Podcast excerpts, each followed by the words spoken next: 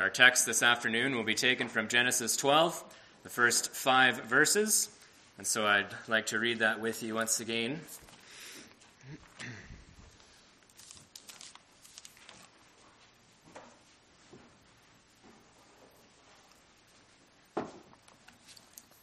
Genesis 12, verses 1 through 5. Now the Lord said to Abram, Go from your country and your kindred and your father's house to the land that I will show you.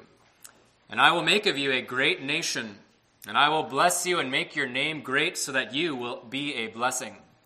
I will bless those who bless you, and him who dishonors you I will curse. And in you all the families of the earth shall be blessed. So Abram went as the Lord had told him, and Lot went with him. Abram was seventy five years old, and he departed from Haran.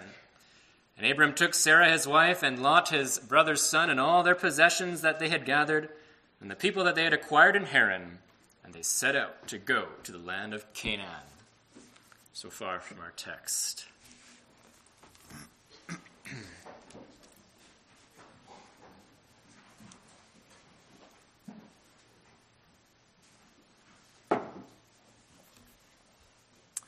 Beloved congregation of our Lord and Savior Jesus Christ, I understand that you also have begun a series of sermons in the book of Genesis in the very beginning, Genesis chapter 1. And what you find in Genesis chapter 1 is that the Lord God Almighty creates a world, a wonderful world.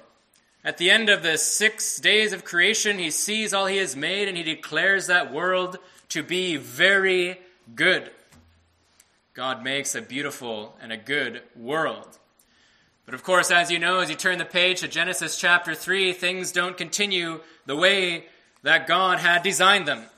Adam and Eve, at the instigation of the devil, fall into sin. And in the midst of God's good world, evil and wickedness appear. Now, of course, God makes that gospel promise already in Genesis 3, verse 15, where he says that the seed of the woman will bruise the head of the serpent.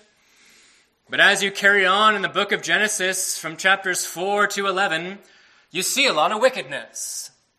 Chapter 4, Cain rises up and kills Abel. At the end of chapter 4, you meet this man named Lamech. He too kills a man out of revenge, revenge which he says is 77 times, if Cain's was only seven. God sends the flood because the wickedness of mankind had become so great Yet, even after the flood, the intention of man's heart is only evil from his youth. And you get to Genesis chapter 11, and people, instead of glorifying the name of God, desire that their own name be glorified. They go to that plain and they start building a tower, the Tower of Babel. They want to make a name for themselves. And so we can see, congregation, that these first chapters of Genesis are really begging the question what happened to this good world that God had made? Where's this blessing that we might expect from this good creation that God has made? Well, when we turn to chapter 12, we start to see the answer to this question. You wonder, what is God going to do? How is He going to bring goodness and blessing back into the world? Well, He's doing it right here. Genesis chapter 12, God acts. And in the midst of this evil, in the midst of the wickedness of mankind, he comes to Abram. And what does he say to Abram? Well, he says, I am going to bless you. Even though there's wickedness in the world, even though Abram himself is surrounded by evil, as we'll see, God comes to him and says, No, but I will bring blessing. And not only to you, but in you, even all the families of the earth will be blessed.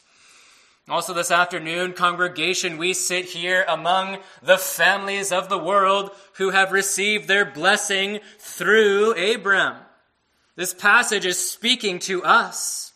And just as God had called Abram to follow him in faith, to go from his land to this promised land, so also God this afternoon calls us all to follow him in faith, to follow him through this life because he is leading us through this life to a life of blessing.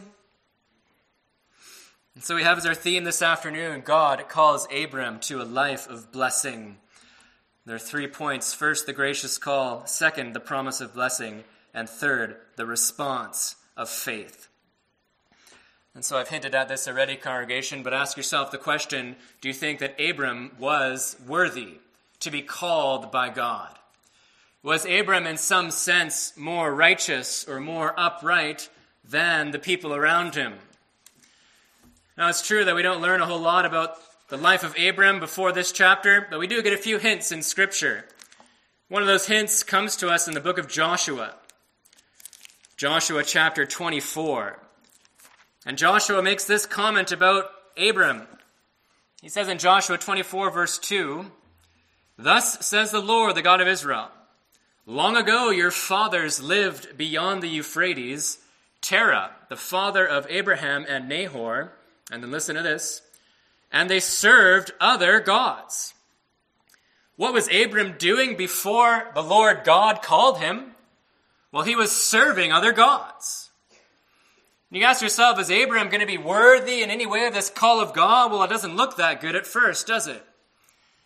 And you can think too of what we learned in Genesis chapter 11 about his wife Sarai. Sarai was barren. And God had promised in Genesis chapter 3 that it was going to be the seed of the woman, the child of the woman, who would bruise the head of the serpent. And here we have Abram and his wife Sarai, and they don't have any children. She's barren.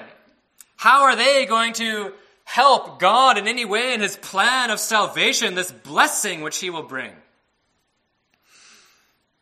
So I think we can see clearly, congregation, that Abram is not someone who deserved to be called. Abram is not someone who was worthy of the call of God. And as we sit here this afternoon, too, brothers and sisters, we can ask ourselves the same question Is there anything about me? Is there anything about you which would make God want to call you? Are you worthy somehow? Are you better than people in the world outside? Well, of course, we know the answer to that question, and the answer to that question is no. We, like all of mankind, have been affected by the fall into sin which happened in Genesis chapter 3. We're born with that sinful nature. We desire to do anything besides worship God. We too, if left to our own, would be just like Abram, worshiping something else. There's nothing in us that makes us worthy to be called by God. And at the very same time, we're all sitting here this afternoon, aren't we? We're here in this church building, and God is proclaiming the gospel of grace to you and in a sense, he is calling you once again to take hold of his gospel promises and respond in faith. And the question is, why is he doing that? You aren't worthy of it. I am not worthy of this. And yet God does it because he is a God of grace. This call of Abram and this call which he extends to us is nothing but a call of grace to unworthy sinners. And if you think about it, congregation, what else we have here in our text this morning is really God showing how He chooses people, how He elects people to salvation. And we know about this doctrine very well from the canons of Dort.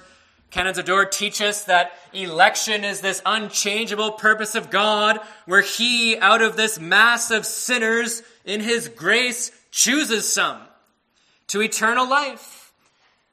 It's not because they're more worthy, it's not because they deserve it, but it's because God has done it in His sovereign good pleasure. That's exactly what's happened to Abram, and it's exactly what happens to us. God calls us in His grace. And He does this in a variety of ways. You know, for many of you here this afternoon, God caused you to be born into a Christian family. And he didn't just do that arbitrarily, he did it because he wanted you to be part of his covenant family that you might hear his call. You didn't deserve that, but God in his grace gave that to you. And for others of us, God in his sovereign good pleasure may have called you later in life. You may have been living outside of the blessing of God and come to know him later on and come to accept his promises. Or perhaps you were for a time straying from the church and God called you back. It's these things that you haven't done anything, but God Himself has come to you and He's called you. That's what we see in this first point is how God is, is a God of grace. How God comes to sinners and He calls to them to follow Him, and not just to follow Him, but also to receive blessing. You know, God created the world that we might find joy and blessing in Him. And even though mankind fell into sin, here in Genesis 12, God is calling Abram and He's calling all people to find that blessing again. And we'll see that blessing, especially in our second point this afternoon the promise of blessing. It's really amazing all of the things that God promises to Abram here in Genesis chapter 12. First thing he says in verse 2 of chapter 12 is, I will make of you a great nation. And already we've seen Sarai was barren. But God, in His grace and His power, promises to bless Abram by making him into a great nation. Abram couldn't do that on his own. It was only through the blessing and the grace of God. And he goes on in verse 2 and he says, And I will bless you and make your name great, so that you will be a blessing. And again, here, these are amazing words. God is saying that he will bless Abram, but also through Abram, others will find blessing. And if you think about that in the context of the world up to this point, the world was one of wickedness. The world was one who did not seek God because of their sinful nature. And yet God comes and he says to Abram, You will be a blessing to others. Then he goes on in verse 3 and he says, I will bless those who bless you, and him who dishonors you I will curse. And again, these are remarkable words of God because what is God saying to Abram in verse 3? He says, I will bless those who bless you, and him who dishonors you I will curse. God is essentially pledging that he will deal with other people in accordance with how those people have dealt with Abram. If people bless Abram, if they see that Abram has been blessed by God, and if they honor him because of it, God will bless that. But if someone were to come to Abram and not honor Abram, not desire his blessing, then that person would be under the curse of God. And of course, we know that this isn't only referring to Abram, but as God continues to reveal himself in Scripture, this is how God also deals with the nation that would come from Abram. And we know this to be true of the people of Israel as well. You can think with me, for example, of Numbers chapter 24. That's the area of Scripture where we read about Balaam. I'm sure the boys and girls among us know something about Balaam. He had been summoned by King Balak to attempt to curse the Israelites but all he could do was bless them. And in Balaam's third oracle in Numbers 24, he says of the people of Israel, How lovely are your tents, O Jacob, your encampments, O Israel. And then he says this Blessed are those who bless you, and cursed are those who curse you. God, through Balaam, is declaring that not only will he deal this way with Abram, but he'll also deal this way with the people whom he chose, the people of God, the people that would come from Abram. God's disposition towards people in the world depended on how they would deal with Israel. And we know, congregation, that this is exactly how God deals with his people from then all the way up until now. God loves his chosen people. God loved the people of Israel. He speaks of them in Scripture as the very apple of his eye. And the same thing is true for us today, congregation, as the New Testament church of Jesus Christ. God loves his church. God sees what happens to his church. He sees whether people are blessing the church or whether they are dishonoring the church. And God will deal with each group of people accordingly. Think, for example, of what our Lord Jesus Christ says to Saul.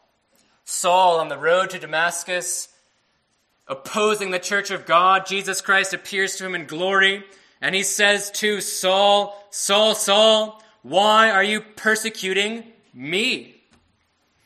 What is Jesus saying here? Well, he's saying that people who, who rage against the church, people who persecute the church of Jesus Christ, are in essence opposing him. They're raging against Jesus Christ. And Jesus Christ, from his exalted power and authority in heaven, puts an end to Saul's persecution because he sees what is happening to his church. But he did a lot more than that to Saul, didn't he, congregation? Jesus also showed the grace of God to Saul. He helped Saul to see that even though he was living as a zealous Pharisee, a Jew of Jew, even though he had been trying with all of his might to fulfill every aspect of Old Testament law, and even though Saul was a physical descendant of Abram, Saul was actually far from the blessing that God had promised in Genesis chapter 12. He was far from that blessing. He was not among the families of the earth being blessed by God. Because as it turned out, Saul was in fact far from faith in Jesus Christ. You know, how does it actually happen that, that people become members of the family of God? What is it that makes you a member of the church of Jesus Christ? How is it that God can call to you a sinner and desire you to be part of his people? You know, how is it possible that all this blessing that we've spoken of, this promise of blessing, how can it be yours? Well, congregation, these things are yours only through faith in Jesus Christ. And in fact, this is what Genesis chapter 12 also is speaking about. If you look at Genesis 12 at the end of verse 3, God says to Abram that in you all the families of the earth shall be blessed. And the question is, how would that happen? How would God bless all the families of the earth? Well, he would do it through that great, great son of Abram, who is the Lord Jesus Christ. And as a matter of fact, the Apostle Paul says exactly these things in his letter to the Galatians. Paul says in Galatians 3, verse 7 Know then that it is those of faith who are the sons of Abram. And then listen to this. Paul says, and the scripture, foreseeing that God would justify the Gentiles by faith, preached the gospel beforehand to Abraham, saying, In you shall all the nations be blessed. So then, those who are of faith are blessed along with Abraham, the man of faith. Congregation, even though we are not worthy in any way to be called by God, God comes to us in His grace and He calls us to find blessing in Jesus Christ, to find it through faith in Him, to believe that Jesus Christ was the one who, who bore our sins in His body as He suffered on the cross, to believe that Jesus rose from the dead, ascended into heaven, and that He will come again to judge the living and the dead. God calls us to believe that He has promised us blessing through Jesus Christ, because Christ is the one who will not only bruise the head of the serpent, but who will crush him forever and cast him into the lake of fire. This is what God is calling us to believe. God called Abraham to follow him in faith, to trust in what he was giving. And God calls us this afternoon to believe that this is true, to respond to Him in faith, to acknowledge that God calls us to His life of blessing through Jesus Christ. And the question is how do you respond to that blessing? How do you respond to that call? Well, we can see how Abram responded, for starters, in verse 4. And so we come then to our third point this afternoon the response of faith. And it says in Genesis 12, verse 4, that Abram went. as the Lord had told him. God calls him in verse 1. God says, Go from your country. And Abram, without any questions, without any protest, simply goes. He even packed up all his possessions. You read about that in verses 4 and 5. He took all the things that he had with him, and he set out to go to the land of Canaan. In no way was he planning to ever return to his old life. God had called him to a life of blessing, and he was following that call in faith. And of course, you can think about for Abraham, that was not an easy thing to do. Abraham was 75 years old, and yet at this age he was called to leave behind his, his country, his kindred, his father's house, and go to the place he didn't know but he did it all in faith. And that's what it says also in Hebrews 11.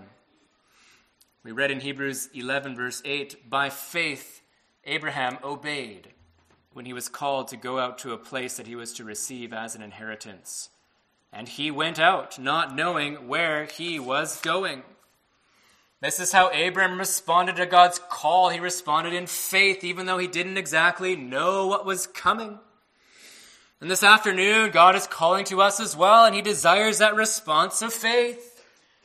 God is calling us to find our true and ultimate blessing through the great Son of Abraham, Jesus Christ. He's calling us to leave behind that old life of, of sin, that old life where you seek after the pleasures of this life. He's calling us to instead follow after Jesus Christ and find blessing in Him. And the question is how do you know that you found that blessing? What can you do to, to cultivate a desire to find that blessing that God promises, that blessing that He calls you to? Well, you know that you found this blessing, congregation, when the great reality that God in His grace has called you, a sinner, to Himself is the most precious thing to you. The truth of the gospel is more valuable than any earthly wealth. And you'll know that you've found the blessing of God when you start to understand that. And further, you'll know that you've found the blessing of God in Jesus Christ when that relationship that God has begun to work in you between Him and His Son Jesus Christ and you when that relationship is the most important relationship in your life, then you'll come to see that you are living in that blessing which God calls you.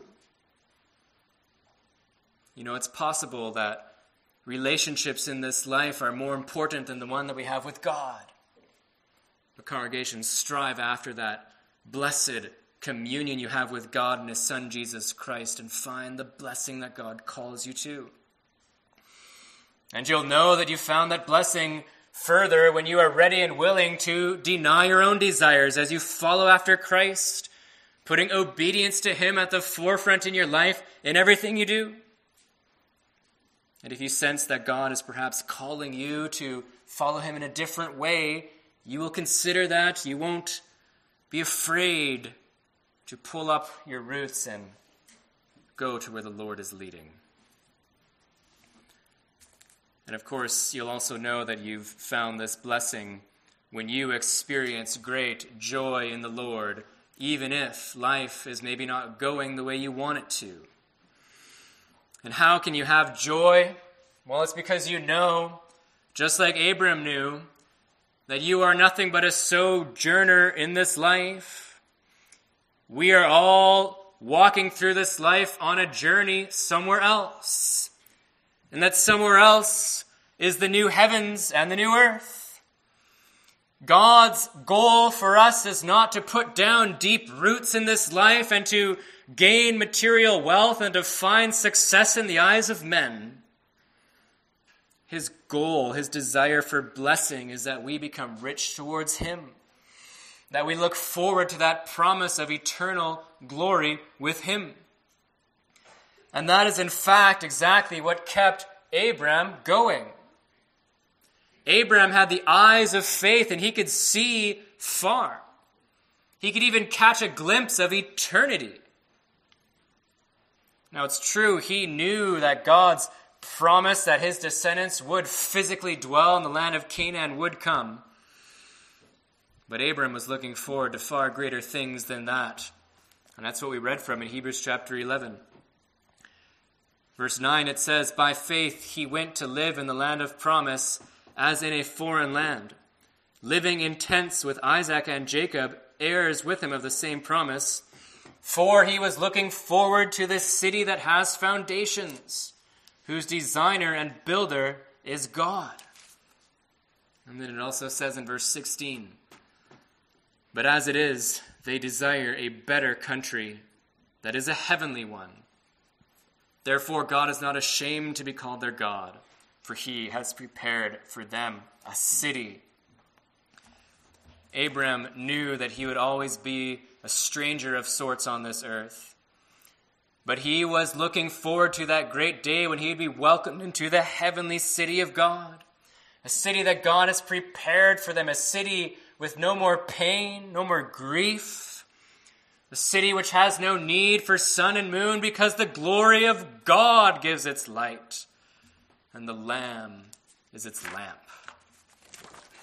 And beloved congregation of Jesus Christ, it's this faith of Abraham following the call of God which God wants us to also follow.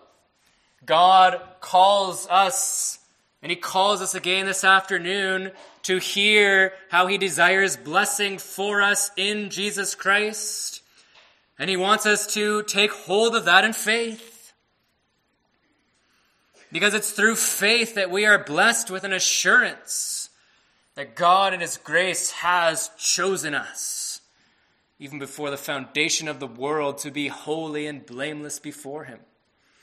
It's through faith that we are blessed with the knowledge that God also blesses those who blesses us, but he curses those who dishonor us.